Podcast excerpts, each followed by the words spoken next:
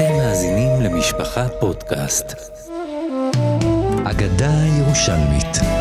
הסיפורים המרתקים והלא ידועים שהשפיעו על אופייה של ירושלים. עורך ומגיש, יהודה איזיקוביץ'.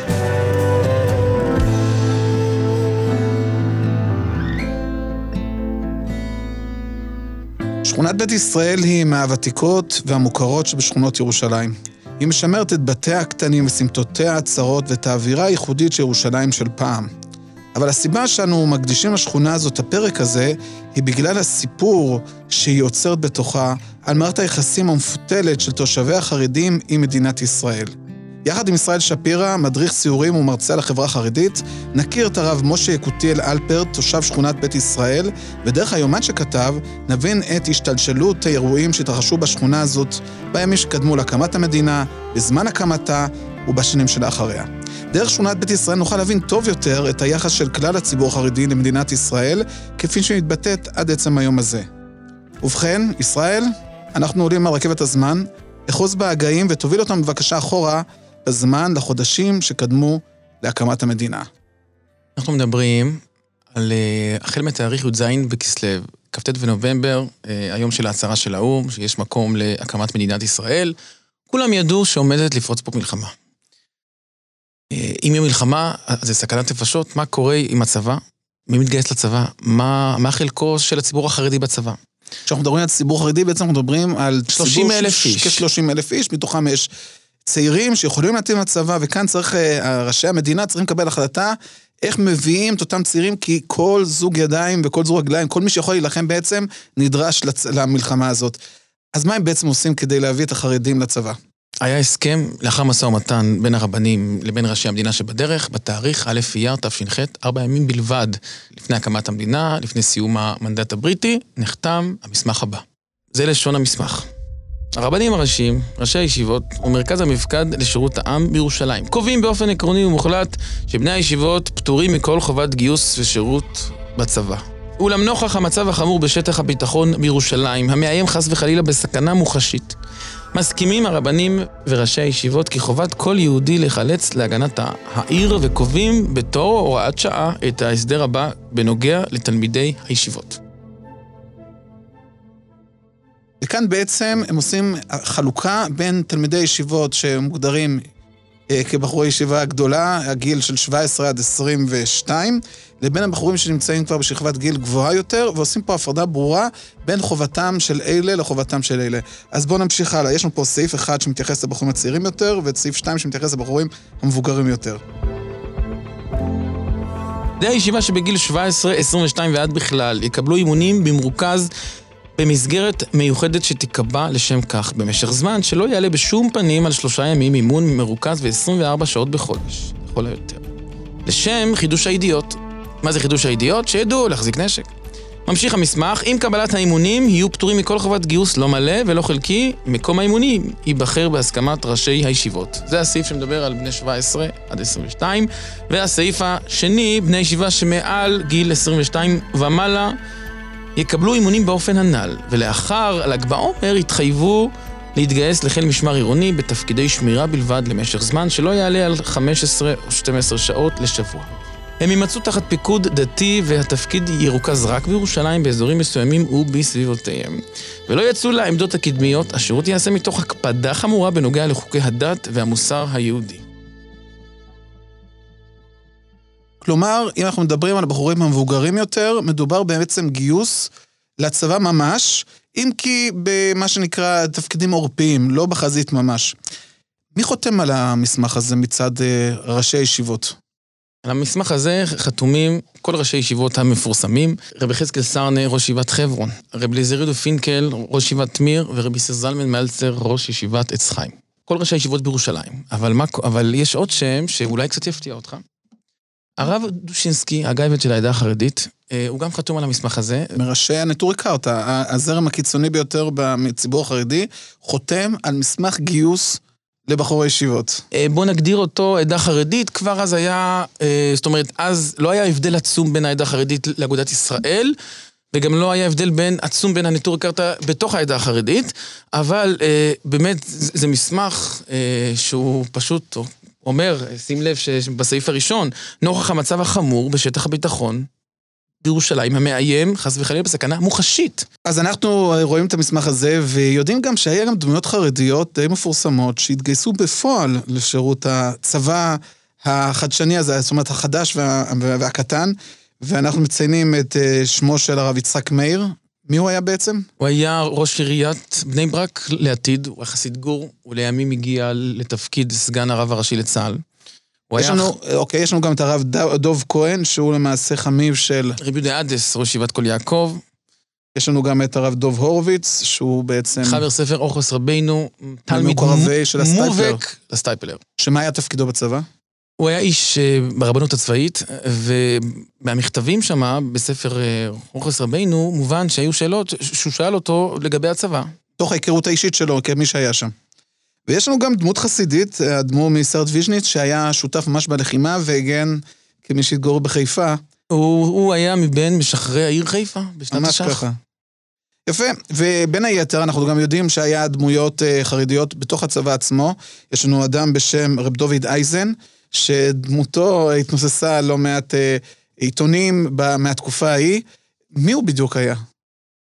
דוד אייזן היה חסיד קרלין ממשפחה של, של הרבה דורות בארץ, עד היום יש משפחה קרלין אייזן מפורסמת, קרובי משפחתו, אה, והוא היה אחד מה, מהמפקדים בעיר העתיקה.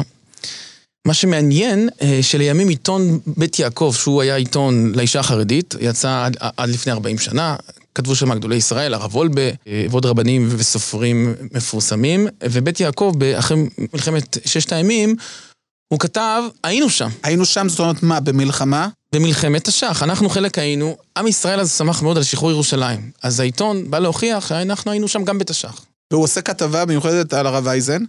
על דוד אייזן, ובין היתר הוא מצטט אה, שני דברים מעניינים. עיתון המגן, אה, אה, ביטאון המגן של צה"ל, והוא שם תמונה של, של דוד אייזן. על תמונת השער. היה לו תמונה יהודית, עם פייס, פאות מסולסלות, כן, דמות חרדית מובהקת. כן, הוא, הוא, הוא גר במאה שערים, המשפחה שלו גרה שם. אה, ומה שיותר מעניין, לא רק עיתון של צה"ל שם את התמונה שלו, הוא היה מאוד אה, פוטוגני, ועיתון שיוצא אה, ביוהניסברג, כן. כן, הוא שם, הוא שם על תמונת השער ארבעה מפקדים בכירים. אז כמובן שהוא צריך לשים את התמונות של המפורסמים, אז שם את הרמטכ"לים, לעתיד יגאל ידין, יעקב דורי, יגאל אלון ורב סרן דוד אייזן. שלמעשה היה מפקד מטעם ההגנה באזור מסוים ברוב היהודי, אבל אותו כתב של עיתון, אותו עיתון אה, דרום אפריקאי, ראה בו את אחד המפקדים הבכירים של צבא ישראל.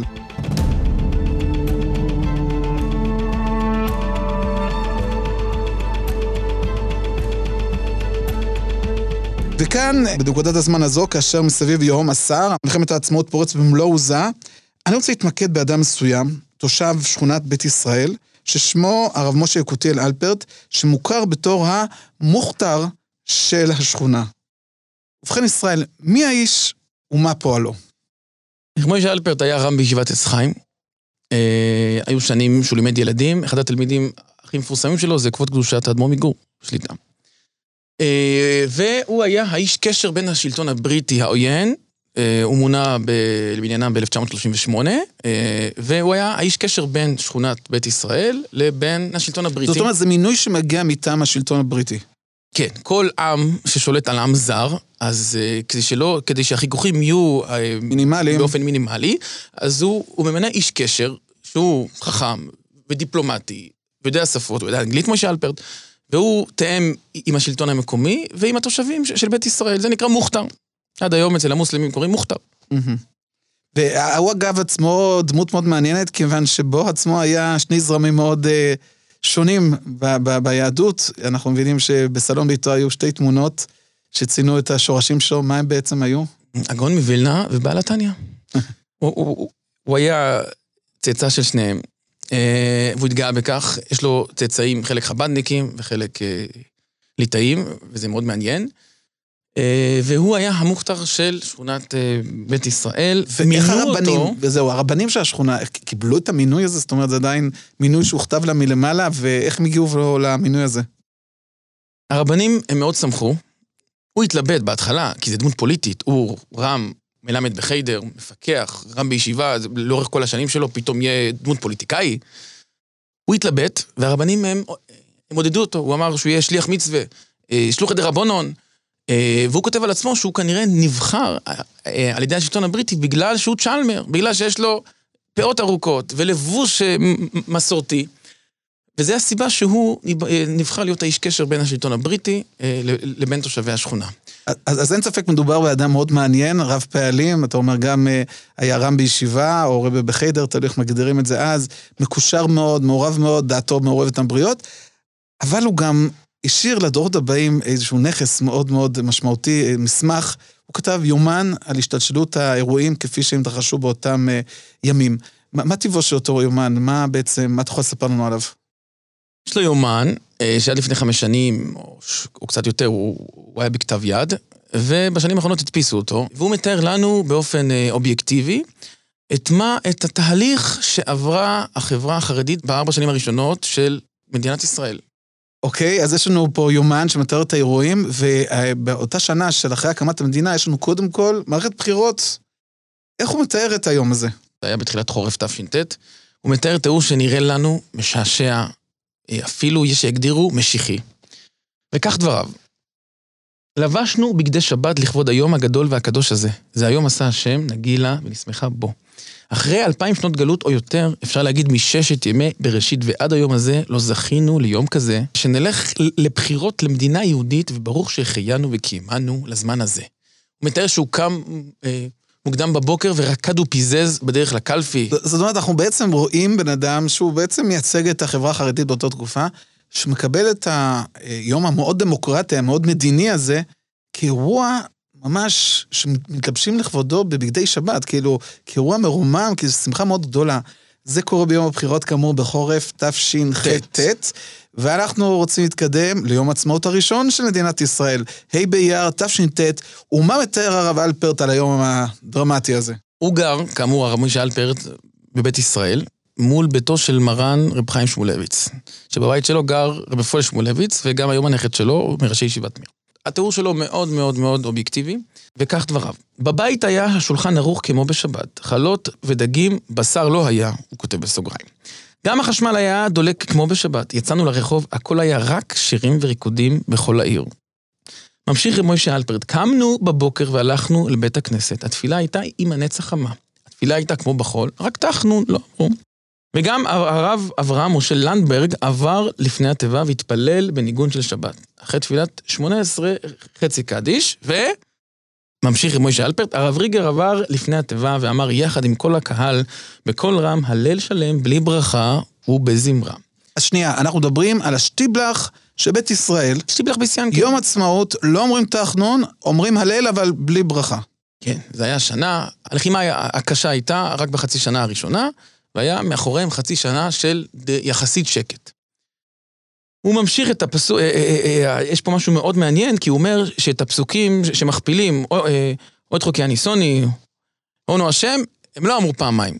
כנראה שהיה להם שם דיון, ואחרי גמר התפילה היה יום הזיכרון, יום הזיכרון של חלל צה"ל, שזה בד' באייר, זה התקבע רק אחר כך, אבל בשנה הראשונה זה היה באותו יום, גם יום העצמאות ויום הזיכרון. גם חגגו וגם העלו את זכרם של הנפלים. מה קרה בשטיבלח, בית ישראל?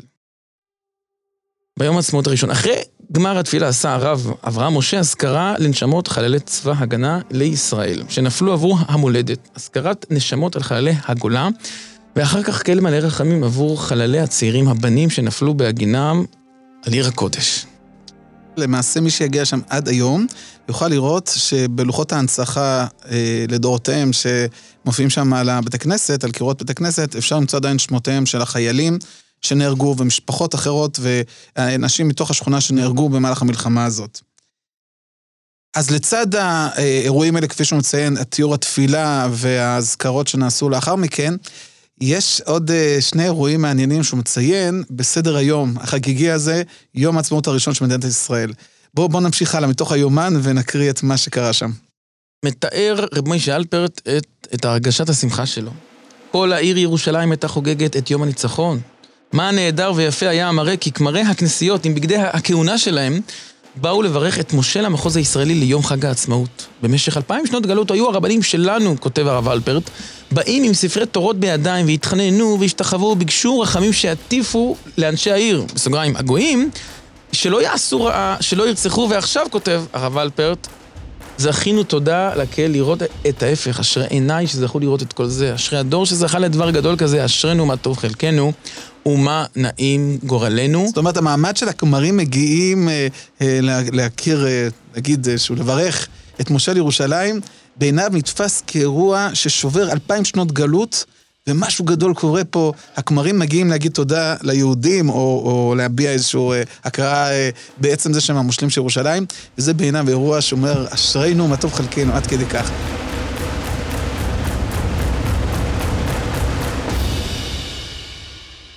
ההוא מצד שני, לצד השמחה הגדולה, הוא גם מביע איזשהו סיפור על אכזבה שהייתה בקרב תושבי השכונה שלו. אנחנו מכירים את זה עד עצם היום הזה, כאשר אנחנו אה, שומעים אם המטס יעבור פה, יעבור שם, אז מסתבר שכבר גם אז, אמנם מטס לא היה, אבל היה כן משהו שהביע, גרם לאכזבה רבה לתושבי שכונת בית ישראל. מה בדיוק האירוע שהיה שם? בימים האלה היה מצעד צבאי מאוד מאוד אה, אה, יוקרתי ומפואר, ביטא את כוחי ועוצם ידי, של המדינה הצעירה, ורב מוישה אלפרט מתלונן שבמאה שערים המצעד לא עבר. וכך דבריו של רב מוישה אלפרט. הייתה הממשלה צריכה לכל הפחות לסדר שהמצעד הצבאי יעבור דרך רחוב מאה שערים, רחוב זוננפלד.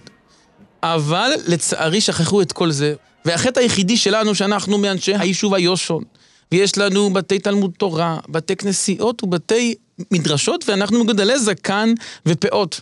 ואנחנו מקופחים, אומר רב הרלפרט. אנחנו היינו קו הגבול, אנחנו ספגנו את כל ההפגזות מהירדנים. אנחנו שמרנו על כולם, והמצעד לא עובר אצלנו קיפוח, אנחנו חרדים, אנחנו ירושלמים, אנשי יישוב היושון. זו הטענה שלו הייתה למדינה, לראשי המדינה הצעירה. ולמרות הנימה הזאת, אה, מסתבר שבסך הכל אה, היחסים בין תושבי השכונה למדינה הצעירה הם יחסים טובים ויפים, אבל אז קורה משהו דרמטי. אירוע שמסמן את תחילת השינוי, זה קורה חודש בדיוק לאחר אותו יום עצמאות מרנין שתיארנו קודם. ישראל, מה קורה בחג השבועות תש"ט בשכונת מאה שערים הסמוכה? כך מתאר הרב אלפרט את חג שבועות הראשון לאחר יום העצמאות. כביש מאה שערים זה היה ציר ראשי לירדן, ומתוקף הנסיבות עברו שם כל מיני רכבים של צה"ל, של האו"ם, ונטורי קרתא הגיעו ועשו מחסום. ואז הוא מתאר שהגיעו לשם אה, אה, שני ג'יפים של האו"ם, עם צרפתים ובלגים, והם ראו שעל הדרך יש מחסומים, וכך דבריו של הרב אלפרט, והרבה אנשים עומדים וצועקים שבס, שבס, יום טב, והם לא הבינו מה הם צועקים, וחשבו שרוצים לרצוח אותם על ידי מוקשים. והקצינים, הבלגים, התחילו לסובב את האוטו שלהם במבוכה גדולה, פניהם נהיו לבנות כסיד מרוב פחד. אני ועוד צעיר ניגשנו אליהם והסברנו להם באנגלית שהם רק אנשים אדוקים מאוד, אין להם שום כוונה לפגוע חס ושלום באף אחד והם לא האמינו. אחרי שהרב אלפרט הולך וניסה לדבר עם האו"ם... לנצל את יכולותיו הדיפלומטיות כדי uh, לפתור את הבעיה. אז הוא מנסה לפתור בצורה דיפלומטית עם החבר'ה של הנטורי קרתא. ניגשתי לקהל נטורי קרתא והסברתי להם שהם מאנשי האו"ם ולא היו שום דבר, להפך, הם התנפלו עליי בגידופים ובכל מיני ביטויים ורצו להרביץ לי. ראיתי שיכול להיות מזה עסק ביש, הלכתי, והאו"ם גם האיצו את הג'יפים שלהם והסתלקו במהירות וברחו להם. מתברר שזה לא האירוע היחיד שהתרחש באותו יום, כי בשעה שמונה בערב קורה אירוע נוסף. הרב אלפרט מתאר שחיילים עברו שוב פעם עם מוטור, באותו מחסום של האנטורי קרתא, ושוב פעם האנטורי קרתא צעקו שבס שבס, והחיילים ירדו להסיר את המחסום, ואז הוא מתאר את האירוע. עכברת של אבנים ירד על החיילים, ופצעו שני חיילים. והחיילים ירו באוויר. זה יריות במאה שערים, מדובר בחיילים ישראלים כבר.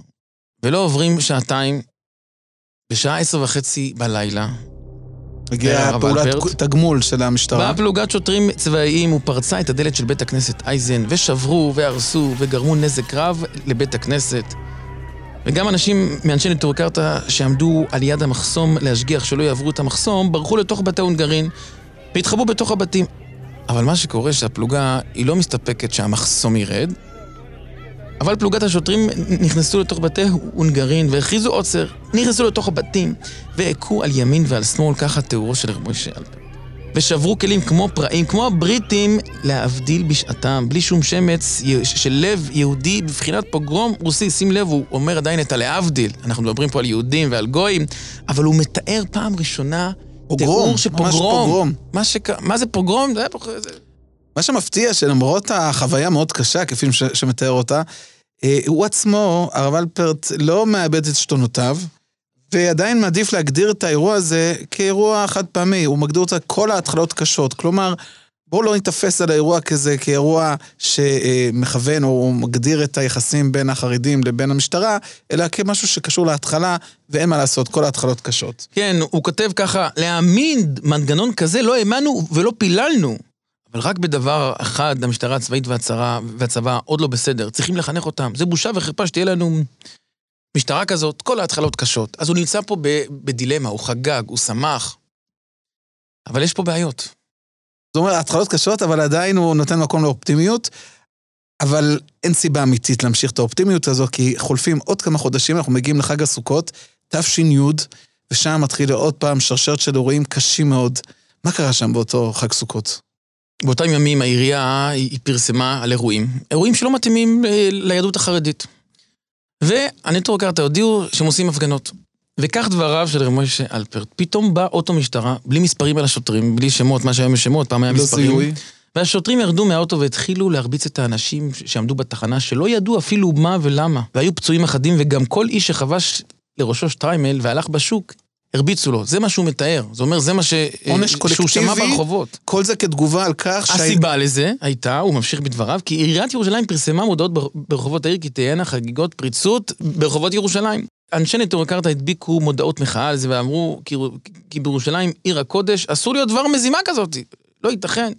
ואז הוא מתאר שבנצרת, אז יש שם אה, עקיפה של הצניעות, ובנצרת העירייה לא הייתה יכולה לעשות, אז איך אצלנו, בירושלים, עיר הקודש, אה, אה, העיר הכי חשובה ליהדות, מכספי המיסים שלנו, אה, אה, אה, עושים כל מיני אירועים ומחללים את השבת. זאת אומרת, אנחנו מתחילים לעבור מהציר שבו בעצם רכבים עוברים במאה שערים וזה מפריע לתושבים כי זה קורה בשבת, למאבק על צביונה של ירושלים.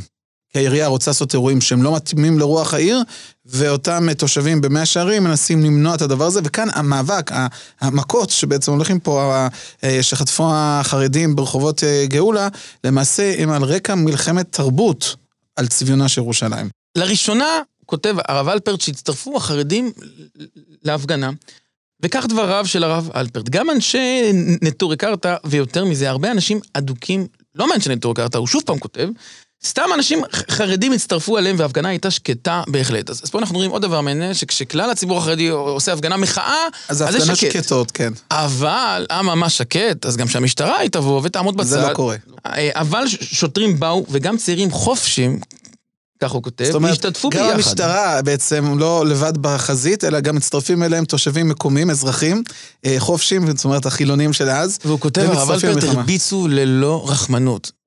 חופשים. הוא לא כותב מי זה, עוד מעט אולי יכתוב שמות. אנחנו יודעים שכשחרדים פעם כתבו חופשים, הכוונה הייתה, אה, היה על, אה, על בני הקיבוצים. ואז הוא כותב, וגם צעירים חופשים השתתפו יחד עם השוטרים והרביצו בלי שום רחמנות, ובזאת הייתה בושה וחרפה של התנהגות השוטרים. אמנם גם חרדים נתנו להם, וגם זרקו אבנים לתוך האוטו, ונפצעו משני הצדדים. הוא לא חוסך בתיאורים שלו, הוא לא אומר אנחנו טהורים, הוא אומר גם אנחנו השתנו... אבל עדיין יותר מלחמת תרבות, מלחמת אזרחים הייתי אומר, כי כאן לא רק המשטרה מעורבת, אלא גם האזרחים. האירועים הולכים ומידרדרים, ואחרי אותו חג סוכות, למעשה יום אחרי חג הסוכות, כבר המלחמה הזאת גובה קורבן. מה בדיוק קרה שם? היה שם אירוע טראומטי של רצח. כותב הרב אלפרט, יום א' כ"ג בתשרי תש"י, היום הייתה הלווייתו של הרב ניתן אלתור עיניים ממתפללי בית הכנסת קל יראים חסידים, שנפגע באבן בראשו בעת התפילה, הוא היה מתפללי נטורי קרתא. קהל גדול מאנשי היישוב היושון השתתפו בהלווייתו. האבן נזרקה, כותב הרב אלפרט, על ידי אלמוני דרך החלון. האבן פגע בראשו והיה חולה מזה ימים אחדים ואחר כך מת. האירוע הזה מוזכר בעיתונות התקופה. אה, באתוס הירושלמי של מאה שעורים טוענים שזה היה חופשי שהגיע בשליחות המשטרה, יש כאלה אומרים שוטר שהוריד, בג- אה, שלח עם. בגדים, אבל אין לזה, של... אה, זה הנושא הזה לא נחקר עד היום. אבל זה התחושה שלהם. יש לנו הרוג, זאת אומרת, המלחמה הזאת גובה חיי אדם.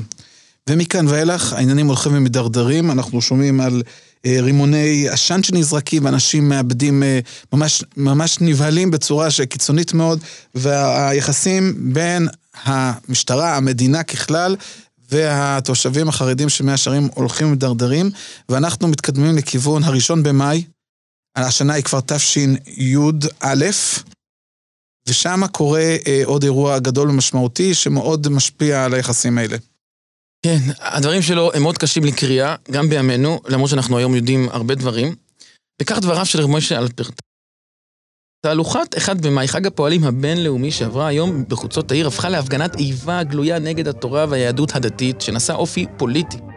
עוד משעות הבוקר בשעת התהלוכה הנפרדת של מפ"ם, עברו ברחובות העיר מספר פרחחים מהשומר הצעיר, שנשאו כרוז בנוסח היטלרי מובהק, שעליה יהודי זקן עם פאות כשהוא מוכה במקלות ולידו מדורת אש. אני קורא את זה עד היום ומסתמרר. הגיעו אנשי אה, אה, צעירים, הוא, אה, הוא קורא להם פרחחים מהשומר הצעיר, לשכונת מאה שערים, בתהלוכה באחד במאי, שעברה בשכונה שמה, עם תמונה של יהודי חרדי עם זקן, עם מדורת אש, כאילו שעומדים לשרוף אותו, והוא כותב לדבריו בנוסח היטלרי. זה זילות השואה הכי גדולה ש- שיכול להיות, אבל לא כותב את זה היום מישהו, כותב את זה יהודי שרקד ביום העצמאות, שרקד ביום הבחירות, והוא כותב מה, מה התחושה שלו.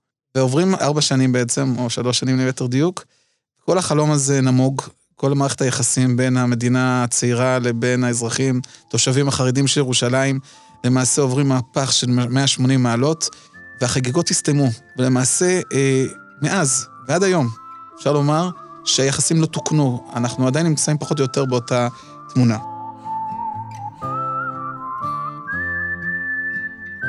אז זהו, זה סיפור הדברים כפי שהם התרחשו בשכונת בית ישראל, וכך למעשה התקבע בתודעה החרדית היחס ליום העצמאות עד היום הזה. אז על הרקע המוזיקלי הקסום שמתנגן, אנחנו נפרדים לשלום עד לפרק הבא, לא לפני שנספר לכם שהמוזיקה הזו היא מתוך פרויקט מיוחד מאוד, שיזם והפיק חיים אורי קוטלר. הפרויקט נקרא "יחדיו ירננו, אומנים מחדשים את ניגוניו של רב שלמה קרליבך".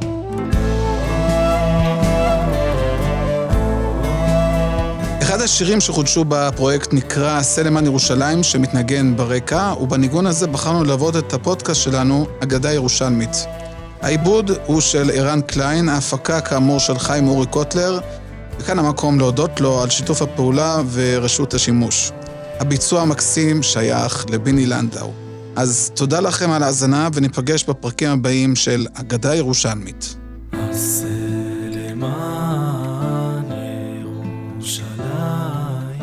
ירושלים, עיר קודשך. עשה למען ירושלים, ירושלים עיר קודשך.